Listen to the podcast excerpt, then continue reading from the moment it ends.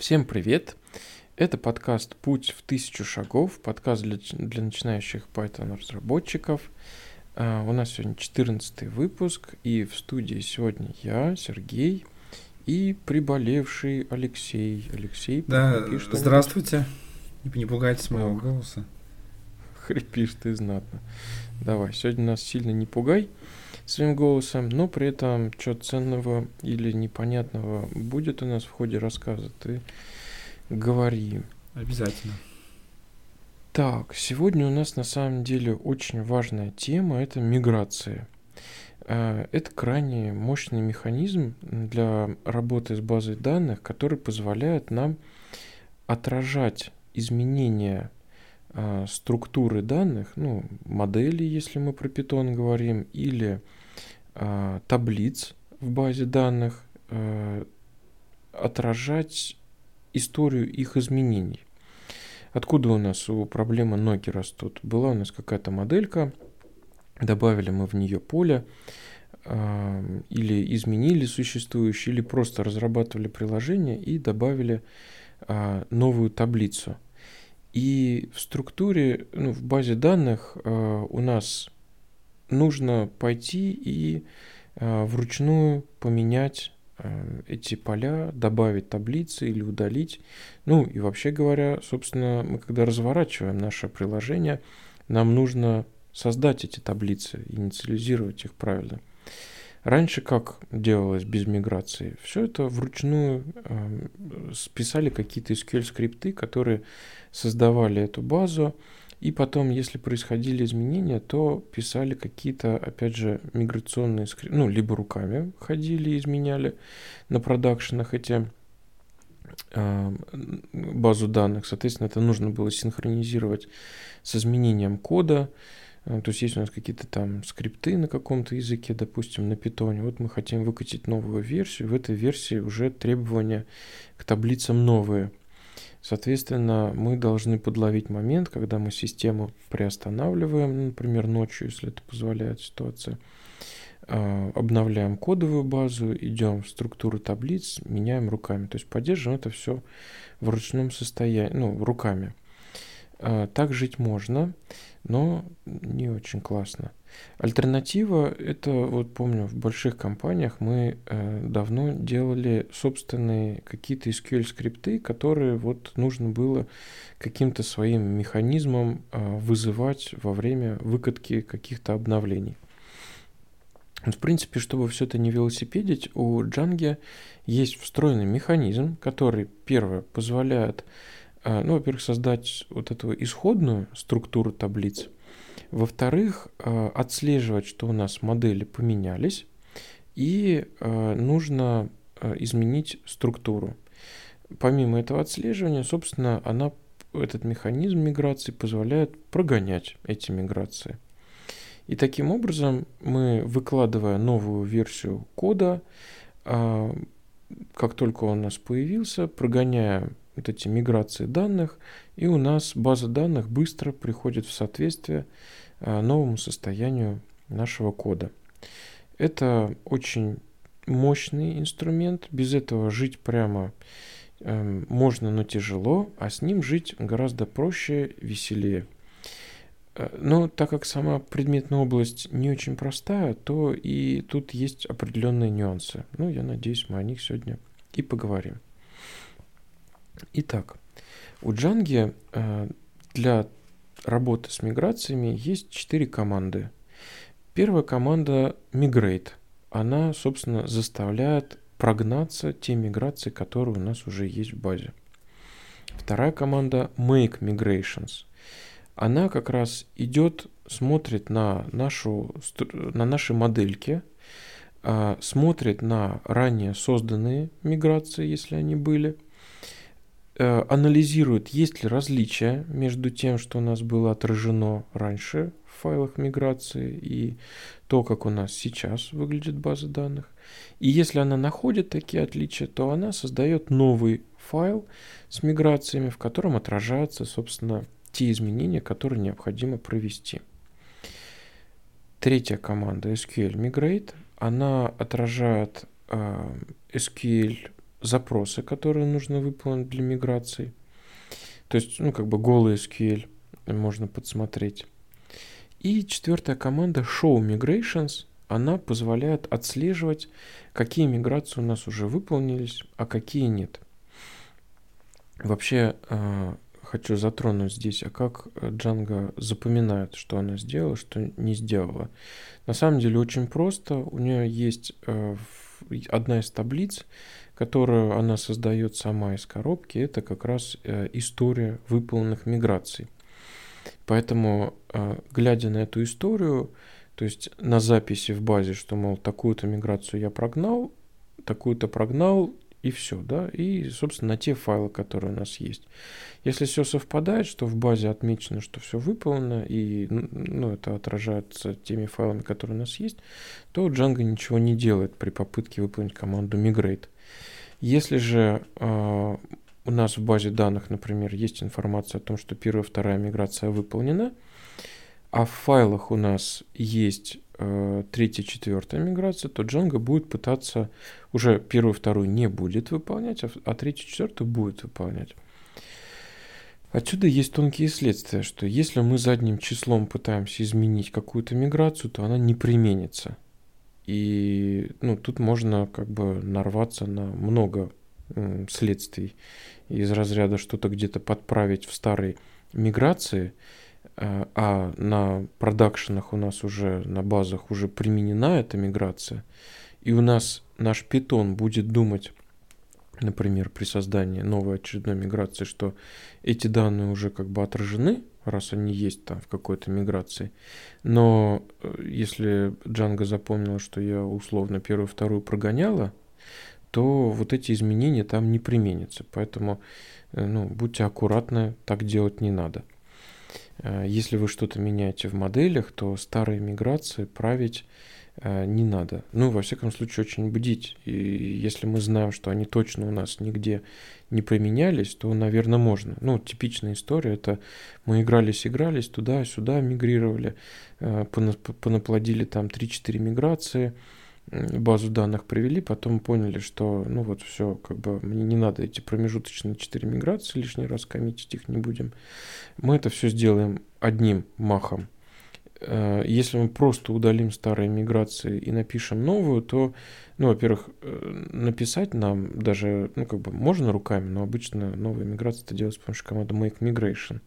И даже сама Django при попытке make migration может стать в позу, типа, ой, а тут что-то пошло не так, вот эти миграции уже удалены, а в базе написано, что как будто прогнаны, да таких и файлов нет. В общем, с этим надо быть аккуратным. Так, то есть Django просто в себе в базу запоминает, какие миграции она выполнила, и задним числом нам вот эти примененные миграции уже менять, ну, по меньшей мере, надо очень аккуратно. А у меня вопрос такой сразу родился. А вот при использовании локальной разработки, как вот это учитывается изменение в системе контроля версии? То есть Git как-то отлавливает, что база для разных веток же у нас получается, база может быть разная. Вот, а это учитывается, нет, как-то Git'ом, что разные миграции могут быть одновременно? Ну, типичная история, мы работаем в параллельных ветках, и один разработчик создал какие-то миграции, второй создал какие-то миграции, и получается, ну, допустим, у нас стартово в мастере была, допустим, миграция номер 3, и разработчик, работая над одной фичой, сделал одни изменения в базе, сделал четвертую миграцию, и другой разработчик сделал тоже четвертую миграцию. И получается, что, ну, там могут быть ситуации, что это обе четвертые, но они проразные. Это самая, ну, как бы легкая ситуация в разруливании, когда все это сольется в мастер, ну, сольем там первого разработчика, ну, никто это и не почувствует. Сольется вторая ветка разработчика, и после этого, ну, Git-то тут ничего не скажет. Ну, слились и слились файлы, все окей, потому что файлы самой миграции, они у нас, вообще где они у нас создаются? Они создаются в папке core, ну, в смысле в папке с именем приложения. Для приложения core, это, соответственно, в core. Создается пакет, ну, то есть питонячая папка с init файлом под названием migrations. И вот туда создается миграция. Именование у них по умолчанию последовательно нумеруется. Там 001, 0002, четырехзначное, да, вот у нас число 004. Но также там по умолчанию приписывается, по-моему, если миграция простая, там добавилось какое-то поле, то Django просто пытается вот отразить это изменение в названии файла миграции. Либо, если она там изменений много или Django не может их осмыслить, то она просто номер туда приписывает, время в смысле, то есть получится 004 и время, когда была создана эта миграция. То есть файлы у двух разработчиков-то они в любом случае будут называться по-разному. Git у нас это все сливает, все замечательно. Но потом, когда мы в мастере пытаемся прогнать миграции, Django нам скажет, что извини, друг, твои миграции падают, потому что у нас так получилось, что есть 2/4 миграции для одного приложения. Это надо разрулить. И для этого есть специальная опция, по-моему, Make Migrations Merge, или как-то так. Django сама там подписывает, что надо выполнить. Я так и не удосужился выучить, потому что просто копипажу ее и вставляю. Мерджи, да. Ага. И Django спрашивает, вот смотри, вот в этой миграции мы добавили модель с такими-то полями, а в этой миграции, допустим, мы изменили модель с другими полями. Все в порядке, пересечений нет? Мы говорим, да, нет пересечений. Он говорит просто типа создает 5-ю миграцию с пометкой, что это мерч тех 2 миграций. Это первый простой случай. Второй случай, когда у нас разработчики работали над одной и той же моделью или сделали ряд изменений, и часть из них пересеклась.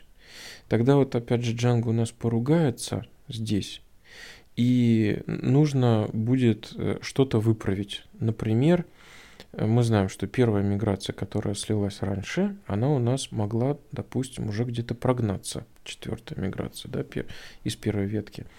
А вот 4-я миграция из 2-й ветки, мы знаем, что она ни у кого не могла быть прогнана, именно потому что Django сразу встает в позицию. И вот мы должны тогда вторую эту миграцию привести в соответствие, самый простой способ просто грохнуть ее и создать заново make migrations, выполнить команду, которая уже отразит текущие изменения, да, с учетом существующей 4-й миграции. Либо как-то там хитрее надо это делать. Вот это, наверное, единственное, что тут приходит в голову. Поэтому это, в общем-то, просто файлы, в которых описана последовательность функций, которые надо применять на моделях. И, собственно, вот, наверное, это единственный нюанс, который у меня тут в ассоциации с Git'ом возникает. Так, на самом деле с миграциями тут еще много интересных моментов. Я надеюсь, что чего-то мы тут явно коснемся в доке. А так, я надеюсь, по ходу буду вспоминать и тоже докидывать. Итак, что у нас Django говорит? Что поддерживаются все эти миграционные штуки в разных базах данных. PostgreSQL, MySQL, SQLite. Тут вот есть особенности, специфики. Например, с PostgreSQL прям вообще все классно. Я не помню никакого дискомфорта, потому что в PostgreSQL в том числе есть транзакционный механизм, распространяется в том числе на изменение структуры самой базы данных. Поэтому если вдруг наша миграция наполовине где-то обломилась, там пару таблиц мы создали, что-то мигрировали и по ходу тут вот сломались, то все отлично, база данных просто не закоммитит эти изменения, и мы эту миграцию можем снова и снова пытаться прогонять. Так, единственное, здесь есть какая-то оговорка для PostgreSQL с версиями до 11. Что-то затрудняюсь сказать. В общем, есть рекомендация колонкам всем по умолчанию ставить null true для новых колонок, да, чтобы... Хотя... какая-то, я не знаю, специфика работы PostgreSQL. Тут лучше, наверное, перечитать доку. так вот не поделюсь. С MySQL главным образом, что приходит в голову? Ну, там есть движки, которые вообще не транзакционные, соответственно, там можно огрести проблем. Вот я не помню, у InnoDB поддерживается ли транзакционность изменения самой схемы. Точно помню, что на каком-то моменте этого не было, и это довольно больно ударяло граблями по всяким чувствительным местам, потому что если у нас вот так она наполовину выполнилась, эта миграция, где-то сломалась, то придется как-то приседать, чтобы ее домигрировать. Ну, самый простой способ, вот если у нас в миграции есть там 10 шагов, и она сломалась на 5-м, то нужно будет, когда мы там починим причину поломки, первые 4 закомментировать просто в миграции и попытаться прогнать вот так, как будто бы у нас оставалось вот с 5-го и дальше по шагам, ну а потом обратно вернуть. Про SQLite я никаких специфичных моментов не скажу, хотя здесь вот в доке что-то проговаривается. Ну и про MySQL тут про индексы какая-то есть специфика, но навскидку тут никаких деталей не вспомню. Наверное, знаешь, какая мысль у меня вспоминается по поводу миграций, SQLite и так далее. Вообще процесс миграции, он не бесплатный, он занимает какое-то время вычислительное, ну, помимо уж того, что само изменение структуры данных, перекидывание, все это тоже занимает время, но даже на пустой базе прогон миграции занимает время. И это, конечно, чувствительно при работе с тестами. Мы при работе с тестами вообще стараемся добиваться достаточно высокой скорости исполнения тестов, чтобы как можно быстрее понять, что что-то сломалось, и как бы поправить, и чтобы это не растягивалось. Тесты чего? Питонячие тесты. Так, она же там создает ее, такую свою собственную базу, которая в памяти. Она вот же не обращается. Зависит. Зависит. Да? Смотри, там, во-первых, какой есть первый нюанс? Мы в тестах можем гонять миграции, а можем сказать, сразу приведи мне тестовую базу в состояние окончательное. При первом подходе преимущество, когда мы гоняем тесты, что мы убеждаемся, что наши миграции рабочие. А они такие действительно со временем могут ломаться.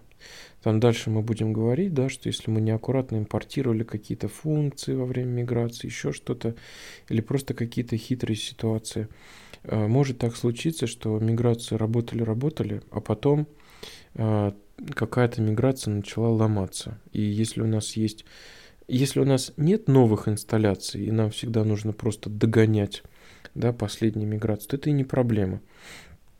А если мы время от времени нашу систему накатываем с нуля, то может неожиданно оказаться, что при очередной инсталляции нашей системы то, что раньше работало без проблем, теперь стало ломаться на ровном месте, хотя мы вот чистую базу гоняем.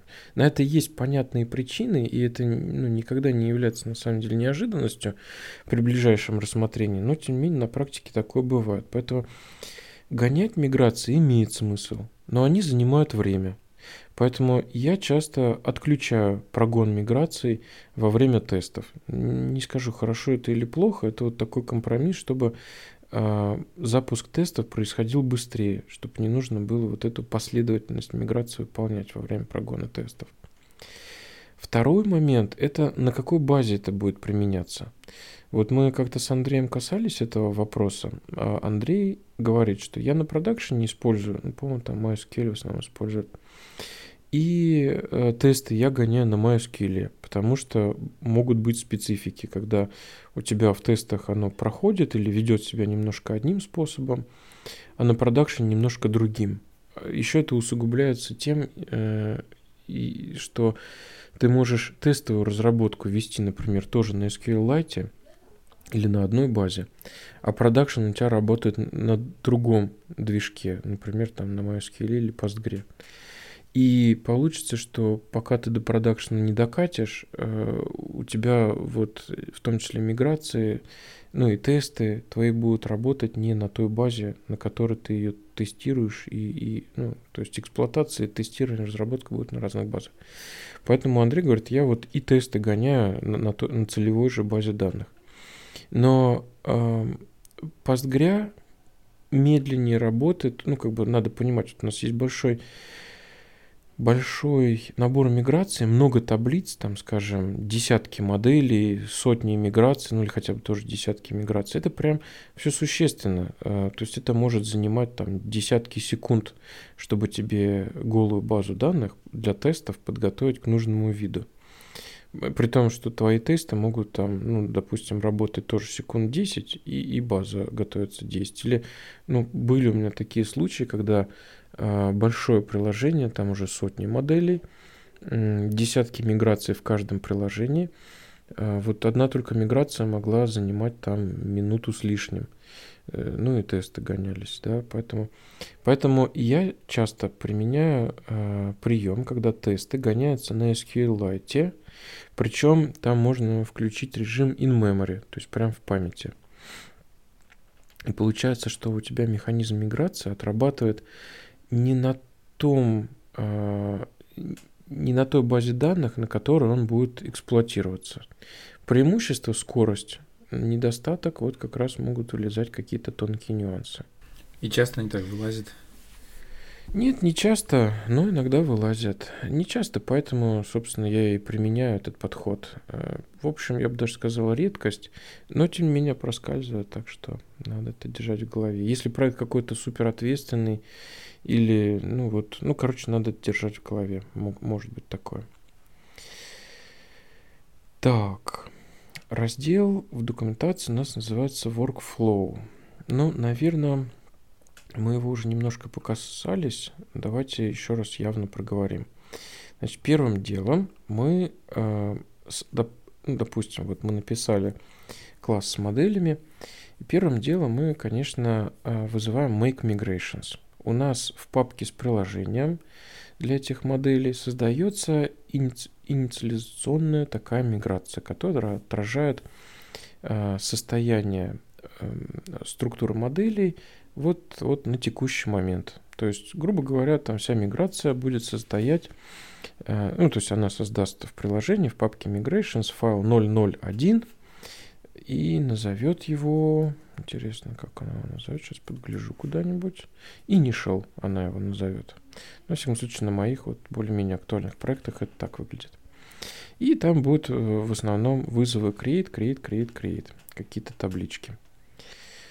Дальше мы изменяем модели, снова вызываем make migration, и она нам в этой папке migration сделает следующую 0002, ну и вот по имени, как я говорил, либо там автор, либо date, дату напишет, либо попытается определить, а что у нас менялось. Можно make migrations вызывать с опцией name и давать какое-то более-менее осмысленное. Это бывает действительно удобно. Я, честно говоря, это не очень активно в практике использую, но такое бывает полезно. Особенно если что-то ответственное, прям не просто техническая миграция, а вот что-то ты там прям серьезное такое меняешь. Может быть, потом там даже вот мы коснемся даты миграции, прогонишься с миграцией, связанной с изменением данных. И ты хочешь в истории, или может быть даже ты чувствуешь, что это тебе где-нибудь потом может кликнуться. И можно эту миграцию поименовать каким-то более-менее осмысленным способом, чтобы потом ее можно было легко вычленить одну из другой. Ну, я допускаю, что в проектах параноидальных, там, где много людей в команде, проект ответственный, может быть, эту дисциплину следует применять вообще для всех миграций, чтобы каждая миграция была осмыслена, имела осмысленное название. Ну, естественно, мы создали эти файлы. Ну, я, как обычно, пишу manage by make migrations, потом говорю git status, вижу, какой новый файлик подсветился, и говорю git add, копипажу вот это название нового файла. Ну, либо в PyCharm иду и там отмечаю, что этот файл нужно добавить в git.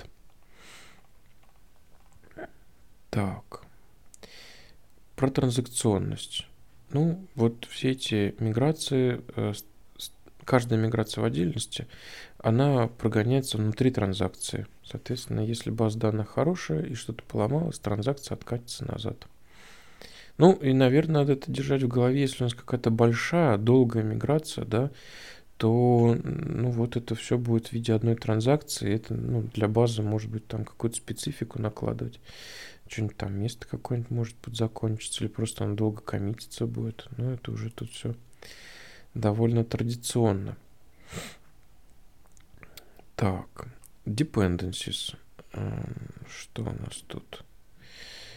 Ну, да, у нас могут быть модели, которые там foreign key, many-to-many, one-to-one, на модели из другого приложения.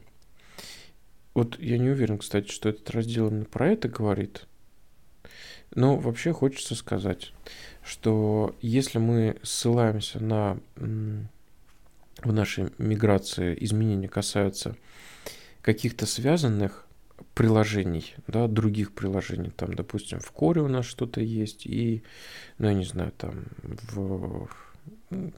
биллинг какой-нибудь, да, и мы изменили таблицу в приложении биллинг, а эта таблица в тех полях, допустим, добавили новый foreign key, который ведет на core. Соответственно, при формировании миграции Django запомнит, что для выполнения этой модели миграции нужно подгрузить еще и, ну, вообще мы завязываемся на другое приложение. Она смотрит, какая там была последняя миграция, и во время прогона вот этой миграции в биллинге она будет иметь доступ к историческому состоянию этой базы данных в приложении Core. Так. Файлы миграции, что они из себя представляют? Это вообще питонячий код со всякими там библиотеками из DjangoDB Migrations.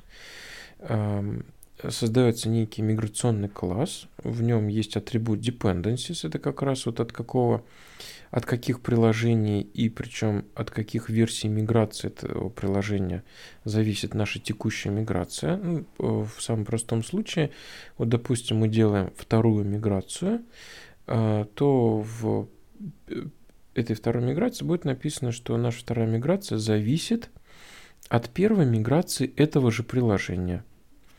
Ну, для первых миграций там вместо dependencies написано, что это инициализационная миграция. Также помимо вот этих вот dependencies атрибута в классе migration, есть, собственно, атрибут operations, который является массивом, в котором перечисляются.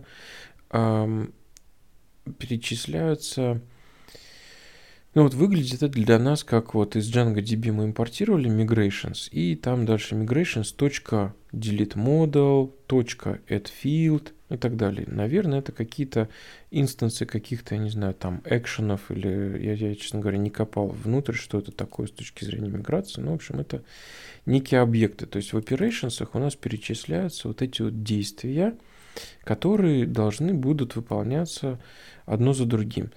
Обычно миграции вполне себе читабельные, вполне себе понятные, и, ну, как бы писать я их с нуля редко пишу, прямо скажем, во всяком случае структурные миграции я не пишу, но вот подправить что-то, например, вот я только что создал миграцию, что-то там вот осмысливаю ее, и есть какое-то несущественное изменение. Ну, например, там хочу в модельке поменять дефолтное значение. Я в модельке меняю, а миграция-то у меня уже создана. Я просто иду и никого не боясь, нахожу вот это вот отражение изменений по модели и правлю там дефолтное значение.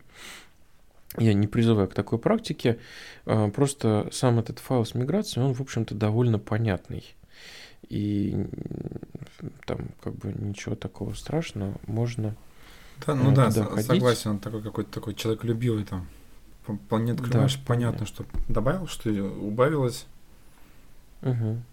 Да, кстати, можно на это смотреть в том числе с точки зрения ну, посмотреть последовательности шагов, да, если вдруг это имеет значение, то вот что у нас и когда был там файл миграции, допустим, 3 дня назад добавлен, в нем сделали то-то, то-то, а вот сегодня добавили файл миграции, в нем уже такие-то изменения, потому что на модель смотришь в питоне, там последнее ее состояние, а вдруг в продакшене где-то это сыграет, и нужно будет чуть более аккуратно и осмысленно к этому подойти. Так, ну что-то тут проговаривается про кастомные филды, я тут ничего не поясню. Ну кроме того, что я так понимаю, что если мы для кастомных филдов не опишем никак миграции, то попытка включить их, наверное, будет... Ладно, не буду врать, не буду ничего тут говорить. Кроме того, что для кастомных полей также можно прописывать какие-то специфики, ну, как их надо мигрировать. Но так как я кастомные поля практически не пишу, то и ничего припомнить на этот счет не могу. Так. Ну вот ребята немножко забегают вперед в том плане, что можно делать так называемые миграции данных. И внутри этих миграций данных мы будем работать с определенными объектами. И вот тут идет речь о том, что для менеджеров моделей можно сделать специальные приседания, чтобы эти менеджеры модели отразились специальным образом и были доступны для миграции данных. Но это довольно такой тонкий момент. Я думаю, мы про него лучше поподробнее поговорим, когда будем про миграцию данных говорить. Слушай, так. А мне же получается такая вот пришла мысль. А это ведь выходит, это как бы миграция, это сервисная, да? Она же к бизнес-логике, наверное, отношения не имеет. То есть это обычно бы, да. Само по себе. Обычно да.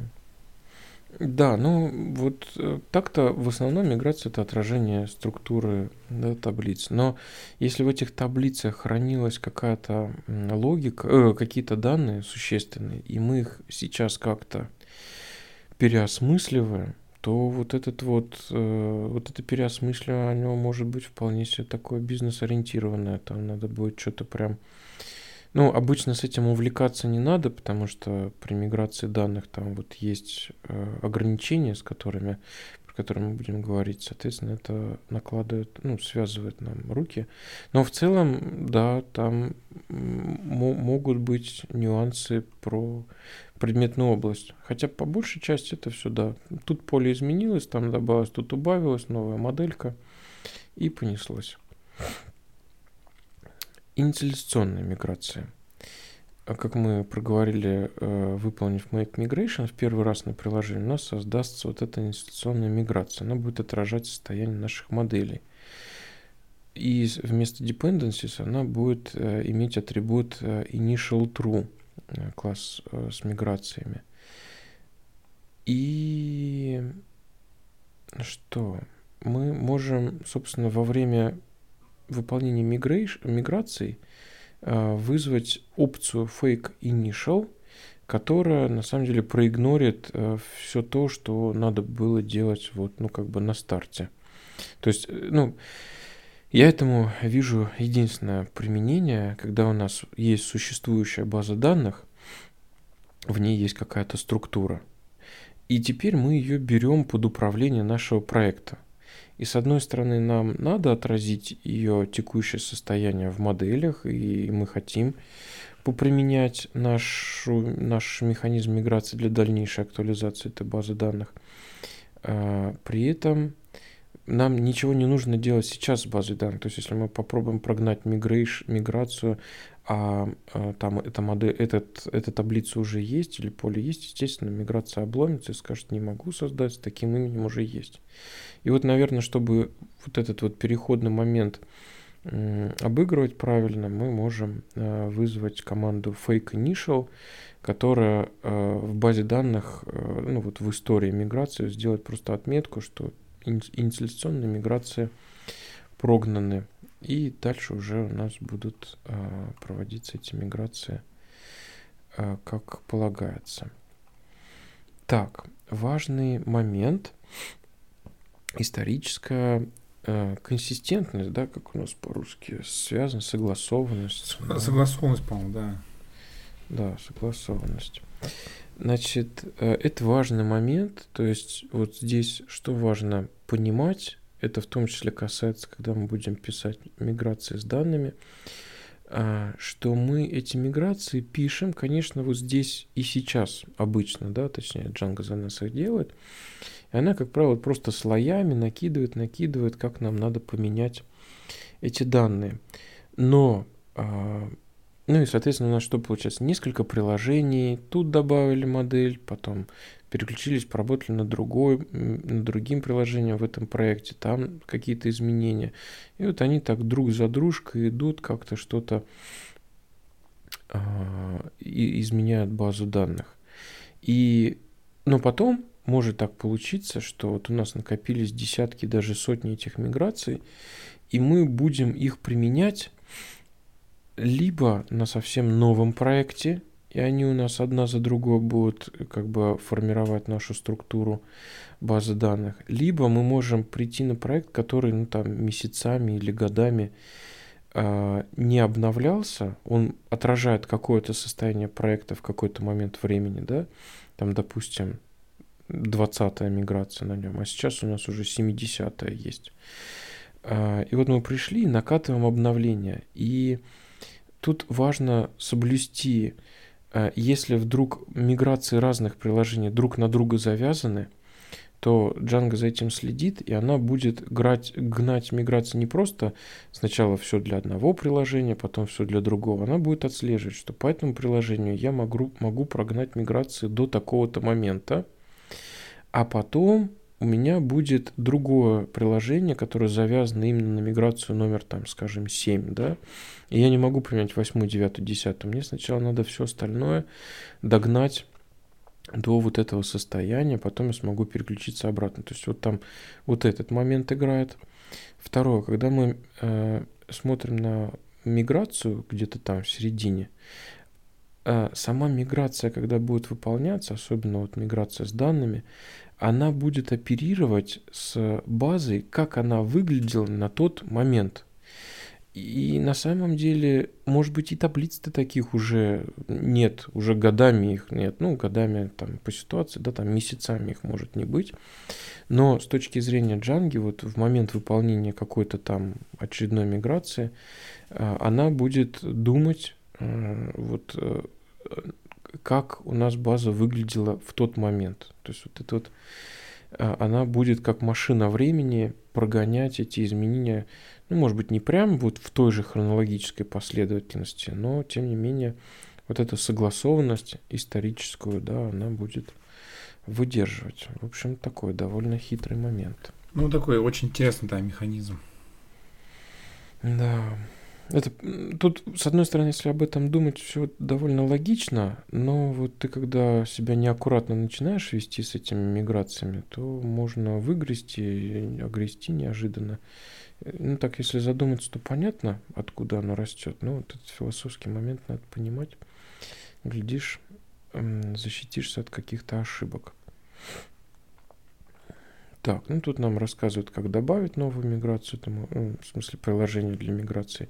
Все просто, если мы создали новое приложение, просто выполняем для него в первый раз make migrations, то есть manage by make migrations и указываем приложение, там, billing, например. И у нас создастся папка, в которой будет единственная инициализационная миграция. Да, что еще очень важно и интересно, миграции можно откатывать назад.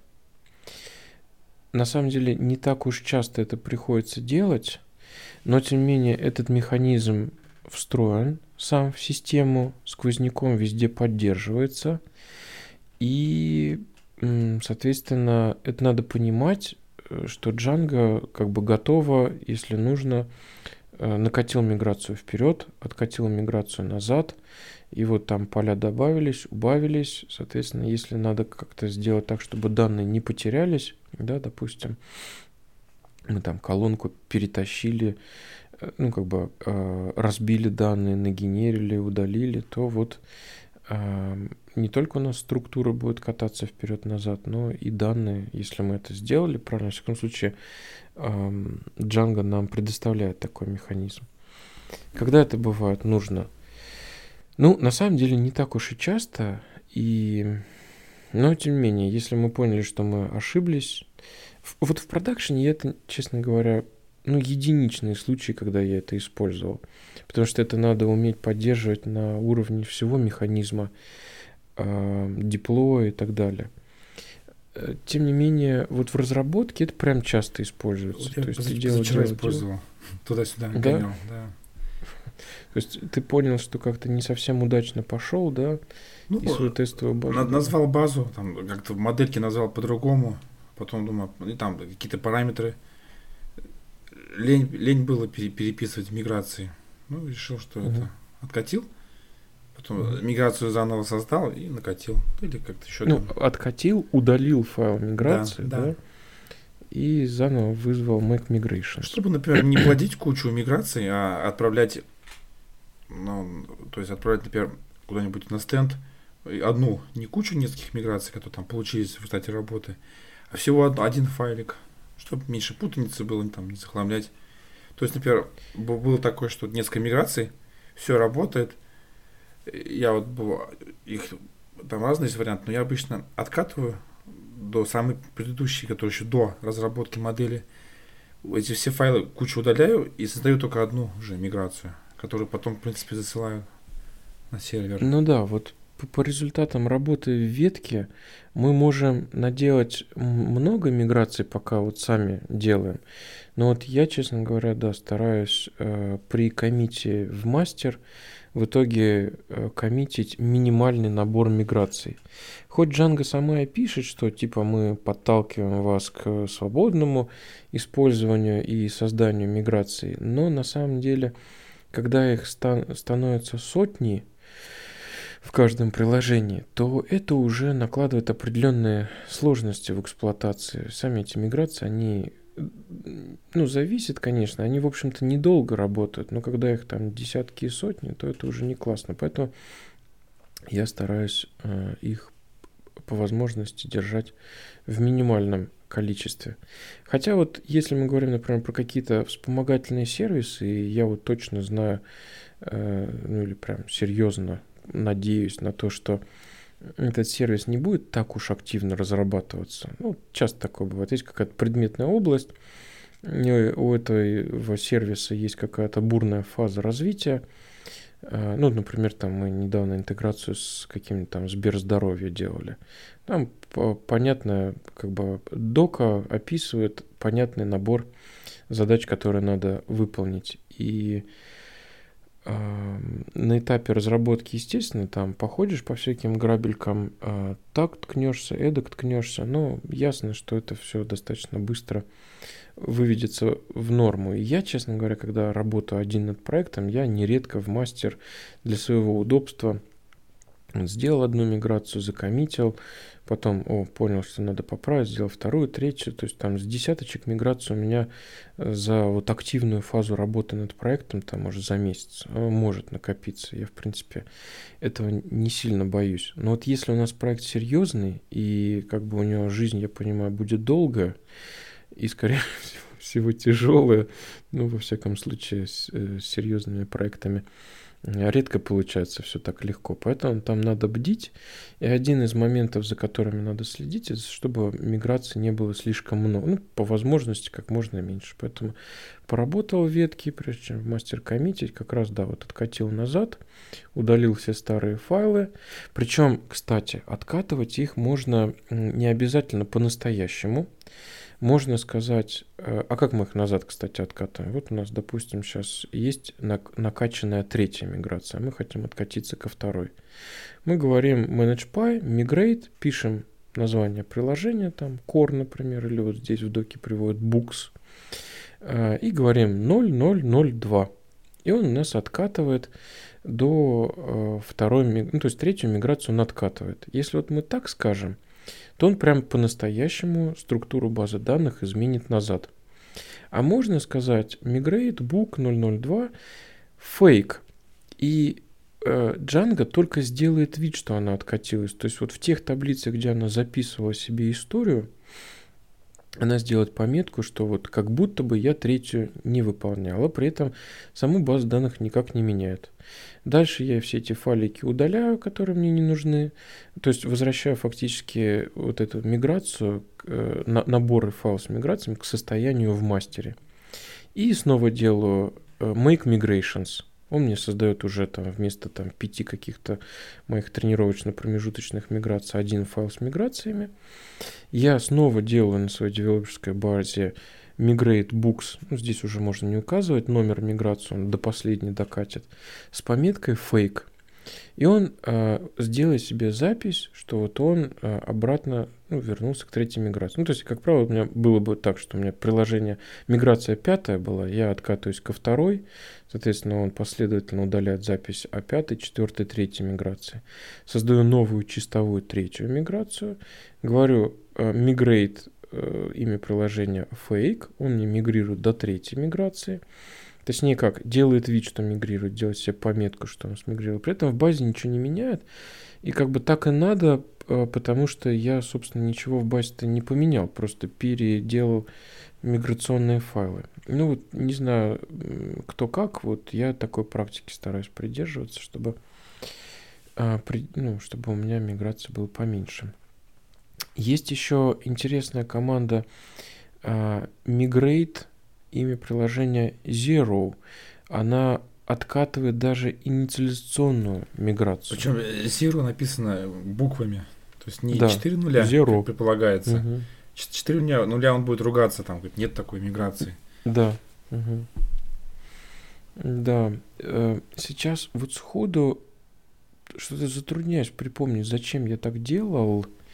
Но иногда такое приходится делать. Но это когда появляются новые веб-приложения, новые приложения у тебя.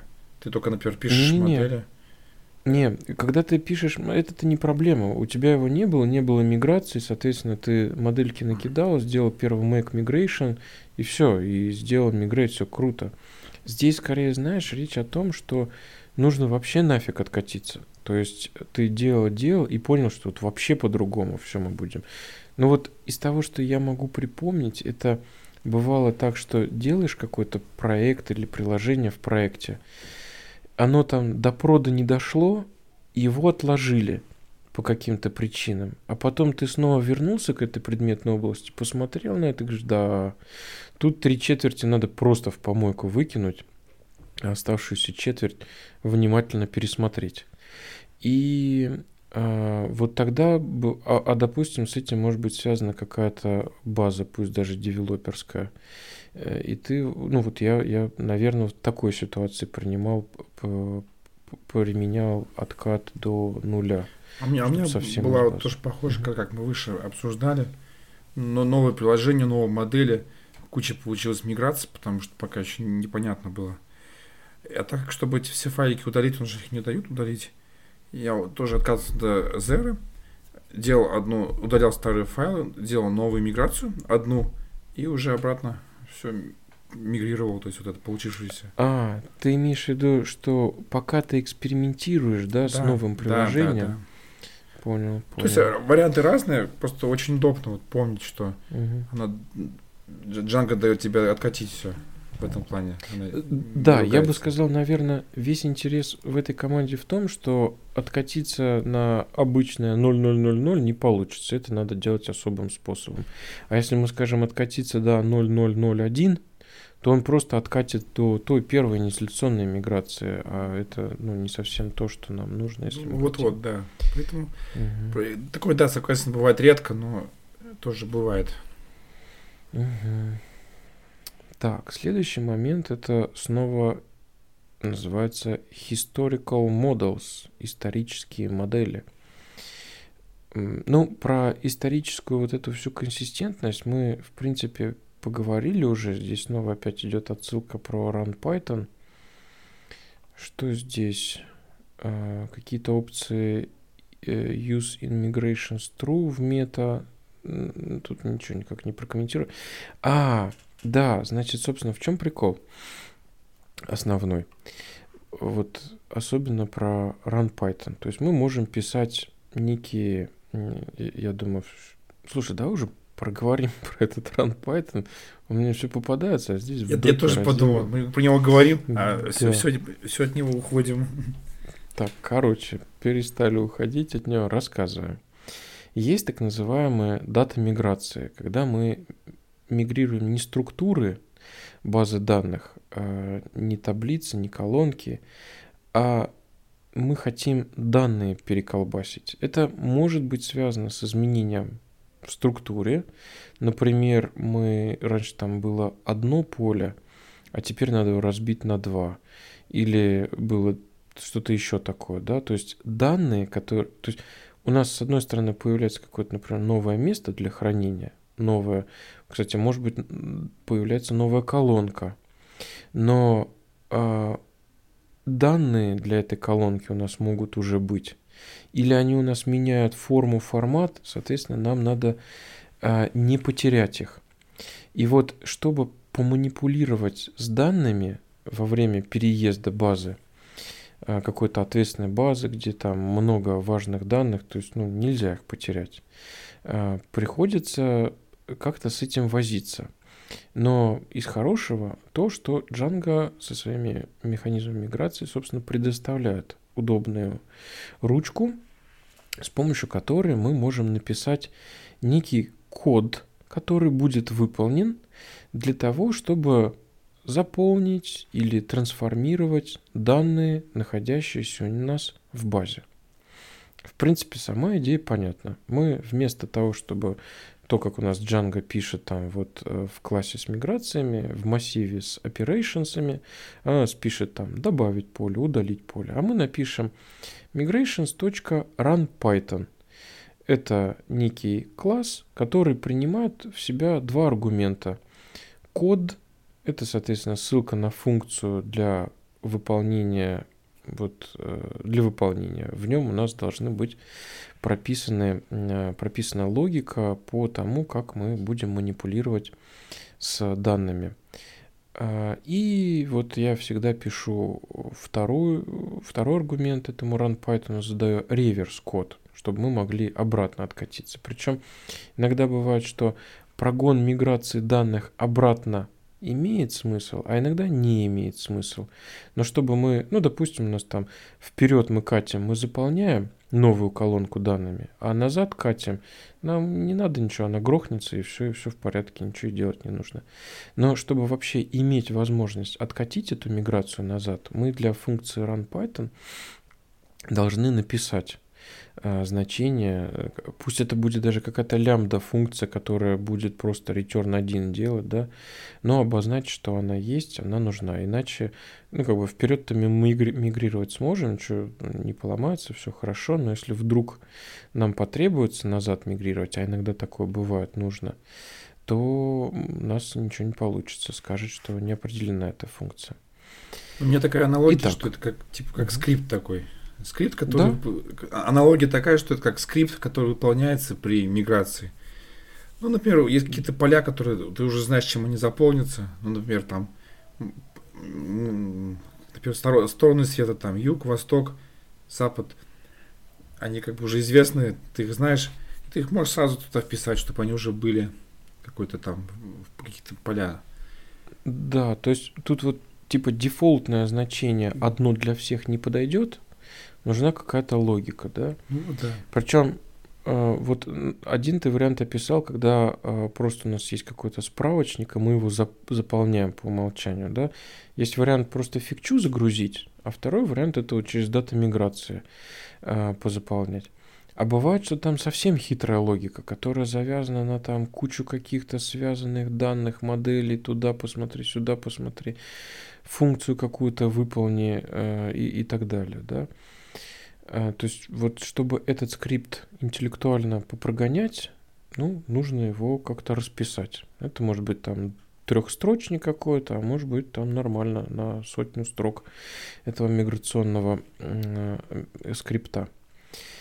Значит, какие у нас есть особенности по работе с этими скриптами, которые в runPython мы запускаем? Первое. функция, которая у нас будет выполняться run Python, она принимает два аргумента. Это аргумент apps, по-моему, да, тут у нас, да, обычно его называют apps, а второе это схема-эдитор. Схема-эдитором я никогда не пользовался, ничего тут не проговорю. Ну, судя по названию, можно предположить, что это какая-то более плотная работа именно с базой данных.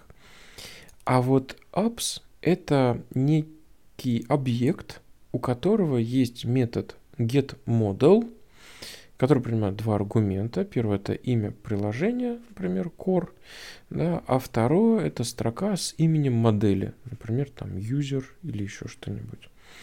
И вот этот вот apps get model возвращает как бы модель, но на самом деле вот Django, по-моему, это называют исторической моделью. Historical models, по-моему, это именно к этому относится. Фишка в том, что это не тот инстанс, точнее не так, это не тот класс модели, который у нас сейчас прописан в файле models, а это нечто, что максимально похоже, воссоздано Django, похоже на, соответственно, класс, как он выглядел тогда. У него есть соответствующие атрибуты, у него есть менеджер запросов objects, мы что-то с ним можем делать. Но это все-таки воссозданный класс. Почему так Django вообще делает? Потому что наша текущий класс в моделях, который лежит, да, он со временем может очень сильно измениться, вплоть до полного удаления. Методы, которые на нем были, могут добавиться, удалиться, измениться. Ну, то есть, строго говоря, вообще той модели, с которой вот здесь она сейчас есть, мы пишем run Python, мы даже не думаем об этом. Вот же она у нас. Более того, там на ней какие-то кастомные методы повешены, еще что-то. Вот такая у нее структура. Но надо понимать, что там через полгода ее внешний вид совершенно может трансформироваться. А миграцию нам надо прогнать. И вот Django использует такой прием, когда как бы синтезирует некую модельку. И, естественно, у этой модельки есть, если подуматься, в общем-то, довольно понятный набор ограничений. Первое, на этих исторических моделях отсутствуют кастомные методы, которые мы написали сами. Именно потому, ну, как бы по вышеозвученным причинам. Помимо этого, кастомная логика, которая была на методе save, она тоже отсутствует. То есть сам метод save есть, но вот связанных с ним там плюшек уже не будет. Мы в моделях можем иногда прописываем ссылки на какие-то функции. Например, upload to или, наверное, с дефолтными значениями. Вот здесь вот явно так не говорится, но я могу представить, что вот если в качестве дефолта мы задали тоже функцию, то в миграциях эти, ну, в принципе, на самом деле от run Python мы уже немножко отходим, и тут возвращаемся к разделу исторических этих функций, да, что в миграции вот эти функции, на которые мы ссылаемся, они будут импортиться, включаться. Но тут надо быть очень аккуратными, потому что со временем эти функции могут трансформироваться, да, а вот именно в миграциях они применяются. И это иногда хорошо. Например, мы изменили логику определения upload to, да, и, ну, как бы, или еще что-то. Надо типа актуальную версию использовать. А иногда это может быть и, ну, неожиданно, не совсем то, что мы предполагали.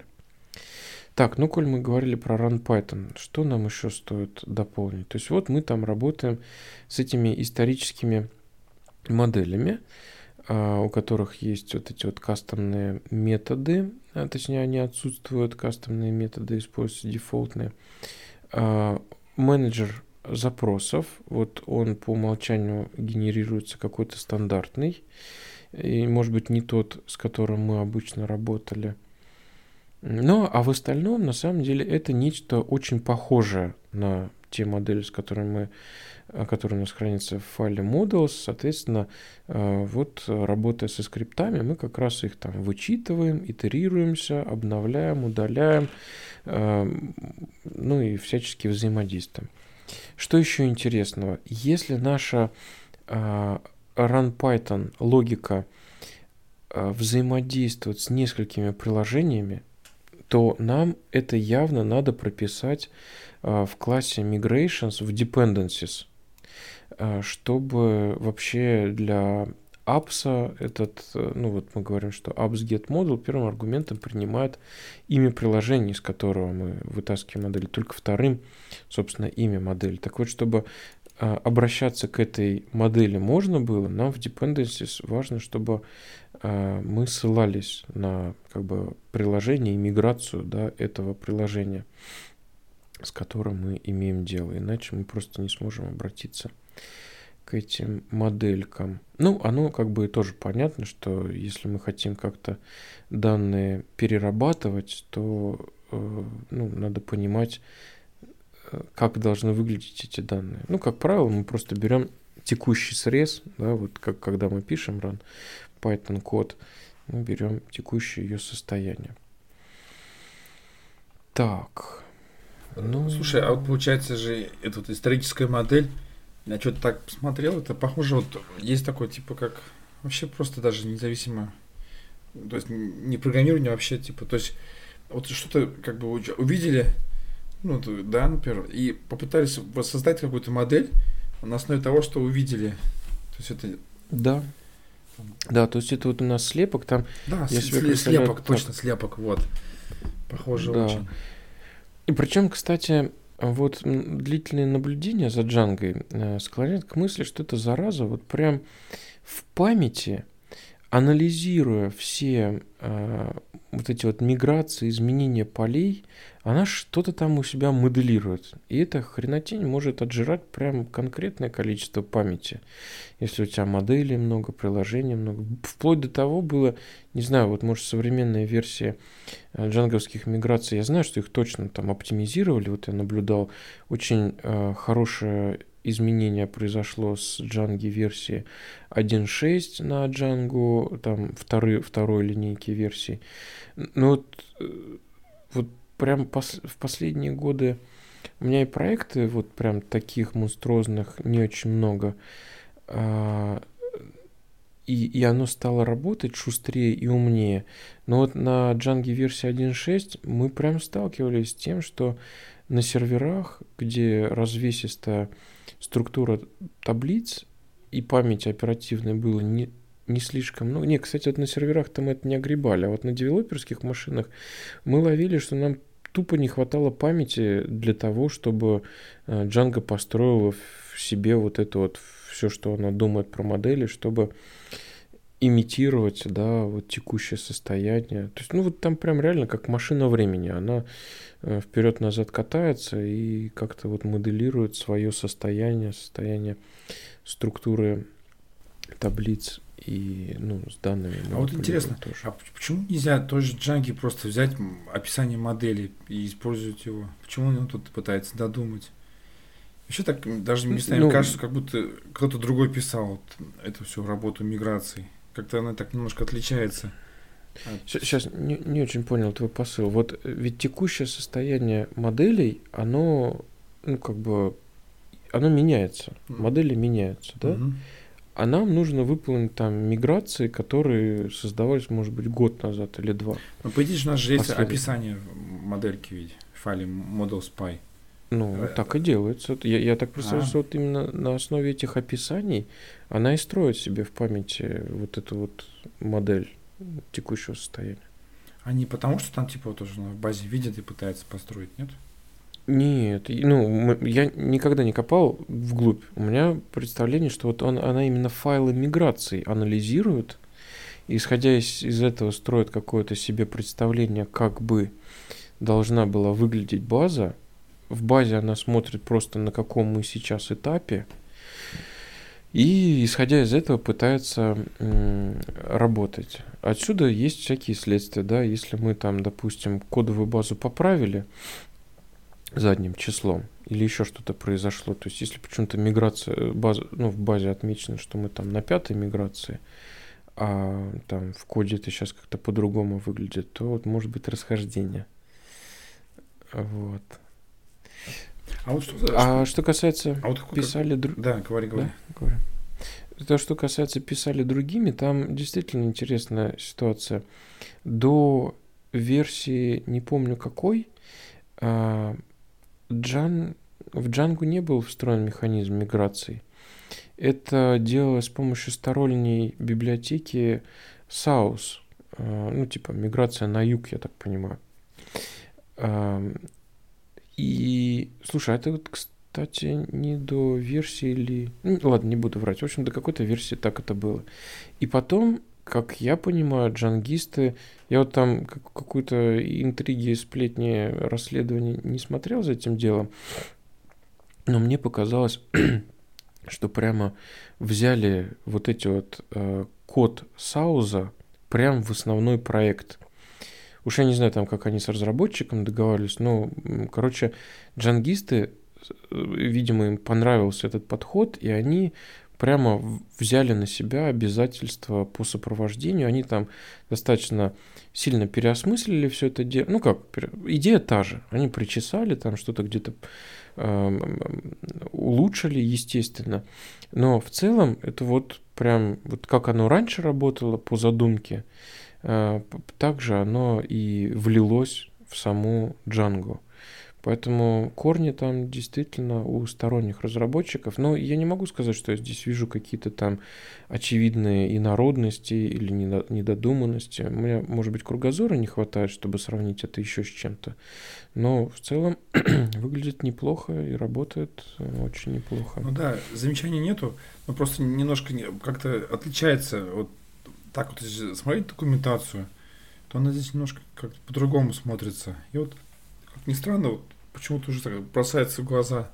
То есть, ну это так просто, видим, как субъективная оценка. Ну, может быть, не знаю. А вот что за предупреждение, что нет сейва написано в документации?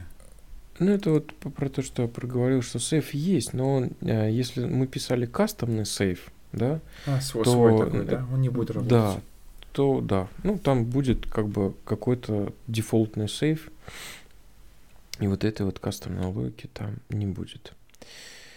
Так, ну на самом деле мы сегодня много поговорили, я предлагаю на этом сделать паузу, и в следующем подкасте мы продолжим разговаривать про миграции, там есть еще интересные нюансы. Всем спасибо, что послушали нас. До новых встреч. Пока-пока. Всем пока.